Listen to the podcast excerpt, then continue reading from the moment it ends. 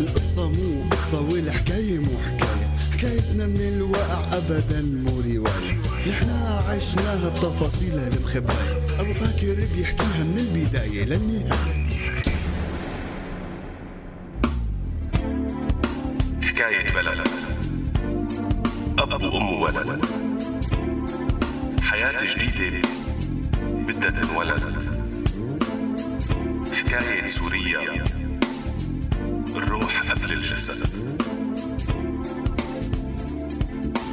الروح قبل الجسد. هلا مع حكواتي السورياني عاها راديو السورياني خليكم معنا.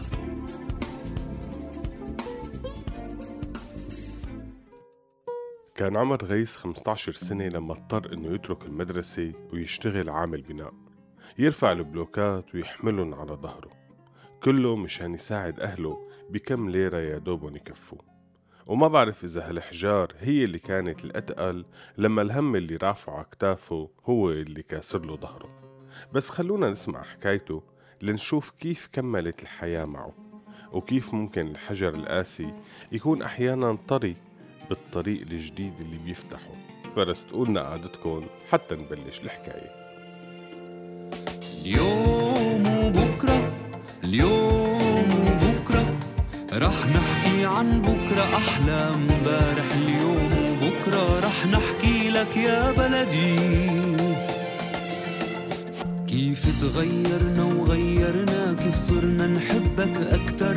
ورجعنا يا بلدي تجمعنا وعمرنا يلي حلاوة الأفكار نستنا وجع الأخبار ورجع الأمل بضحكة الصغار.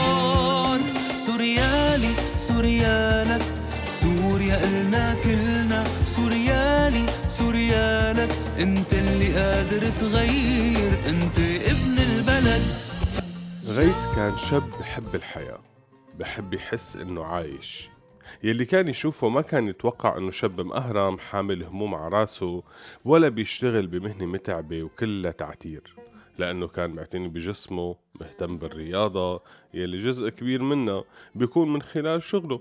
يعني هو يوميا عنده رفع بلوكات وكياس شمينته أكتر من الأثقال اللي بيرفع لاعب أولمبي. بس كمان هو بس يخلص شغل بغسل منيح بشيل غبرة التعتير اللي كانت معبية وشه بيرتب حاله بظبط تيابه وشعره وبيطلع. كان يقول هالشغلات ما بدها مصاري ولا بتكلف زيادة بس بتضل تذكرني إني بني آدم إله حقوق بهالبلد اللي ما فيها حقوق ولا عدل. بتخليني أحس إني شاب والحياة بعد قدامي.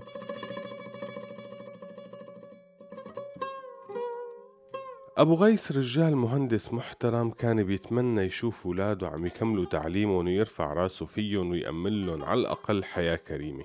بس وظيفته يا دوب تأمن له أجار البيت يلي كل ماله عم يرتفع. آخر شي بيتوقعه إنه يوصل هو وعيلته لهالمواصيل. حاول يحسن دخله بشتى الطرق. اتدين شوية مصاري وصار يقدم على مناقصات وتعهدات بالمحافظة والبلدية. بذل كل جهده ليفوت بمشاريع صغيرة بيقدر إنه ينفذها بس كل مرة وعلى آخر لحظة كانت تقلب الفرصة بطريقة غريبة ويرسل المشروع على حدا تاني هيك لحتى ما عاد في مجال إلا إنه أكبر ولاده يترك دراسته ويشتغل شي شغلة يطالع منها قرشين يسندوه بمصروف البيت غيس كان دائما يسأل حاله إنه هل يا ترى هيك رح كفي حياتي؟ خلاص؟ هيك حيكون مستقبلي اللي لسه ما خلصت تخطيط وأحلام عنه؟ بعدين يضحك على حاله إنه يعني ليش لسه في مستقبل؟ ولا لسه في مجال للأحلام؟ كلمة طموح ونجاح يا ترى لسه واردة بقاموس هالحياة اللي عم نعيشها؟ ولا كلهم بدنا نأجلهم للجنة؟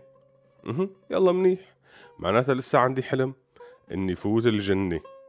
هذا كان الحديث اليومي اللي بدور براس غيس وهو عم يحمل هالحجار وقبل ما ينام وهو عم يمشي حتى يمكن وهو غفلان.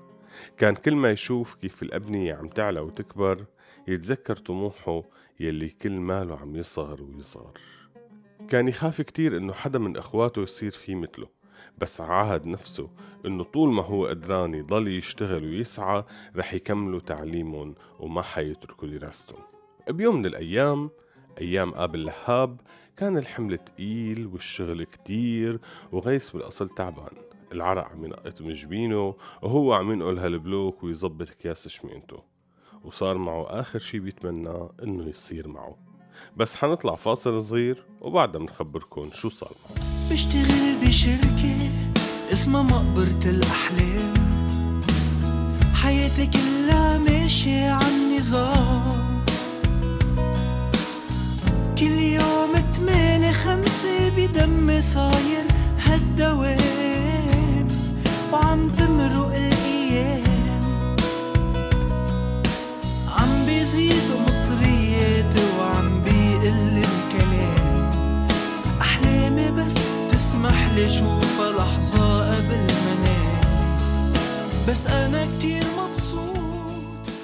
رجعنا لكم إخواتي بحكاية غيث الشاب الذكي المرتب يلي اضطر يترك تعليمه ويشتغل عامل بناء مشان يساعد عيلته بالمصروف ويكون سند لأبوه يلي ما عاد لحق على المصروف والغلا. لكن الدنيا دائما مخبية مفاجآت مو بالحسبان. ومثل ما كنا عم نحكي قبل الفاصل بيوم من أيام آب اللهاب كان غيث عم ينقل أكياس شمينته من مكان لمكان ويرتب البلوكات على السقالة الرافعة يلي كانت جنبه. عم تنقل البلوكات للطوابق العالية من البناية وصار اللي ما كان حدا بيتمناه قبل ما توصل الحمولة للطابق ال 15 علق الكبل تبعها فالعامل اللي عم يشتغل على الرافعة رخى الكبل ورجع شده بسرعة.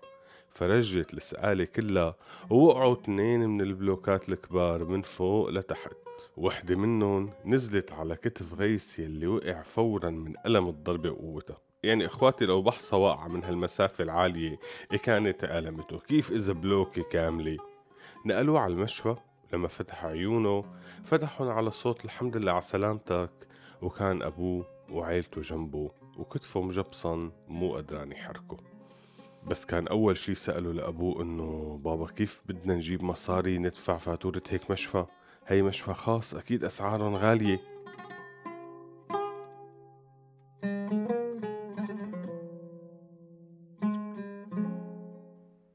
غصة الأب بهالسؤال من ابنه الموجوع والمكسور كانت كبيرة.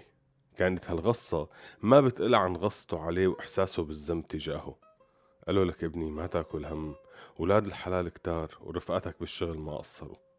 قبل ما يطلع من المشفى قعد مع الدكتور وشرح له الوضع إنه صار في تمزق بعضلات الكتف. هذا معناه إنه ما عاد يقدر يرجع لشغله ولا بيقدر يشتغل أي شغل بيحتاج جهد عضلي.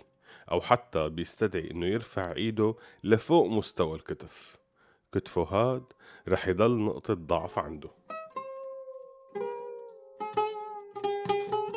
رجع غيث على بيته وفات على غرفته وهو مقهور ومكسور. صار له زمان ما فات على غرفته إلا وهو فارط من النعس وبس بده ينام.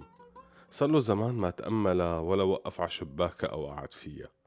حس حاله إنه عن جد مشتاق اطلع على طاولته اللي كانت تبع الدراسة والمكتب اللي فوقها. يا الله قديش كنت أقرأ. صار يتذكر كيف كان يجمع مصروفه وقت كان شغل أبوه ماشي ويشتري فيه كتاب. صار يحاول ينفض الغبرة بإيده التانية وطلب من أخته تساويله فنجان قهوة وقعد على هالطاولة شعل الكلوب الصغير اللي عليها. بعد زمان زمان صار له من لما ترك الدراسة والتزم بالشغل ما قعد هالقعدة هي. بلشت مشاعر حلوة ترجع له خاصة بعد ما مسك واحد من كتبه ولقى خطوط وعلامات بقلم رصاص عليه. حتى إنه شاف قلب مرسوم بزاوية الصفحة وتذكر علا. البنت اللي كان يحبها بس انقطعت كل أخبارها وما عاد عرف عنها أي شي بعد ما ترك المدرسة. يا ترى شو بهون صار فيها؟ معقول تكون جوزت ليش لا؟ هلا بكون صار عمرها 25 سنة. إيه 25 سنة. يعني أنا كمان صرت بال 25 معقول كيف ماني حاسس على الوقت؟ وبلش غيث يحس إنه في خواطر وأفكار وذكريات كتيرة عم تطلع على باله فجأة.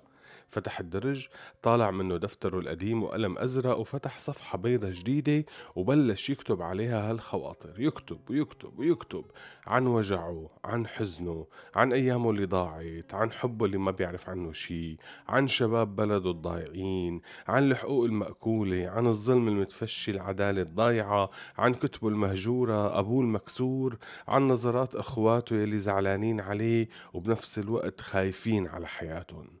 ألم غيس كان كتير سخي من لما كان بالمدرسة كان يحب مواضيع التعبير وغيس ما عاد قدر يوقف على الكتابة. حس إنه عم يقدر يفش قلبه ويرتاح ويفرغ كل شي جواته على الورق. كان هذا الشي عم يعطيه طاقة إيجابية عالية وضل أكتر من أسبوع على هالمنوال.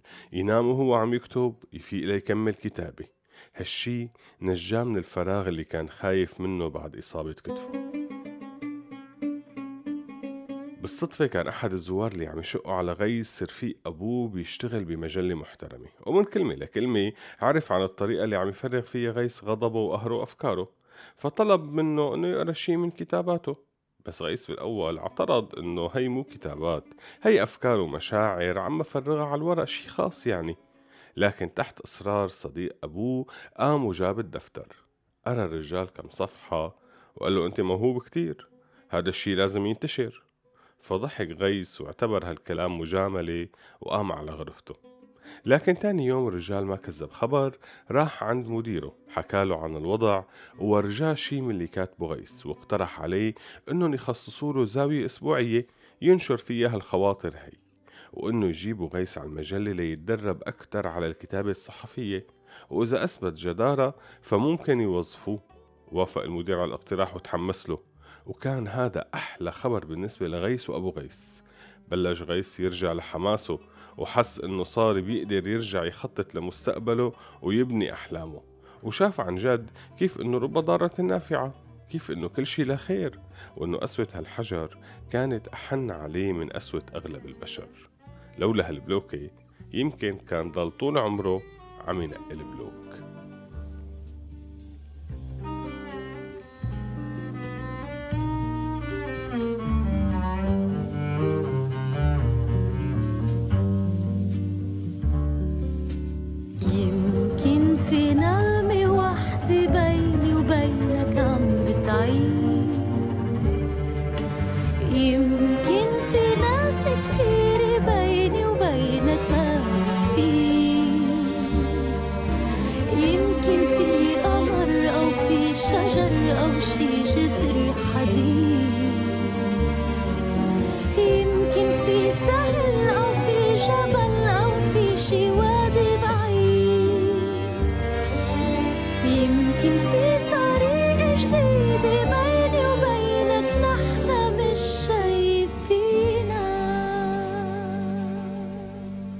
بعد كم شهر من توظيف غيس وتطوره منيح بالكتابة والشغل كانت الثورة بسوريا بلشت.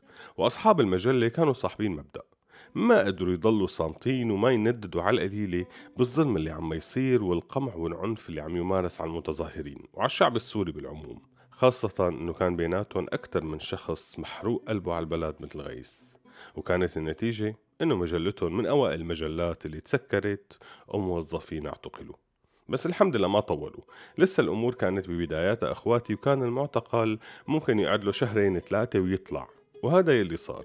طلعوا من المعتقل وكان أول شي عملوه إنه حجزوا وسافروا برات البلد مثل أغلب الشباب ما عم تعمل. بس غيس بقي بالبلد لأنه ما بيقدر يترك أهله. بس أكيد ما وقف. بالعكس كان جواته دافع كبير كتير ليوصل رسالته وصوته لكل العالم. كان ألمه وكلماته هن سلاحه. بقي على تواصل معه وصار مراسل إلهم من قلب سوريا. وهلأ غيس من الأشخاص اللي عم يوثقوا ويسجلوا التاريخ عم ينتظر من كل قلبه اليوم اللي رح يكتب فيه عن نصر تحقق وعدالة انتشرت وظلام أخذوا جزاءهم وحقوق رجعت لأصحابها ونحن مثله عنا نفس الأمل. استودعناكم. إيه معنى دنيتنا وغاية حياتنا. إذا بعنا فطرتنا البريئة الرقيقة وإزاي نبص لروحنا جوا مراياتنا؟ إذا إحنا عشنا هربانين حقيقة قالوا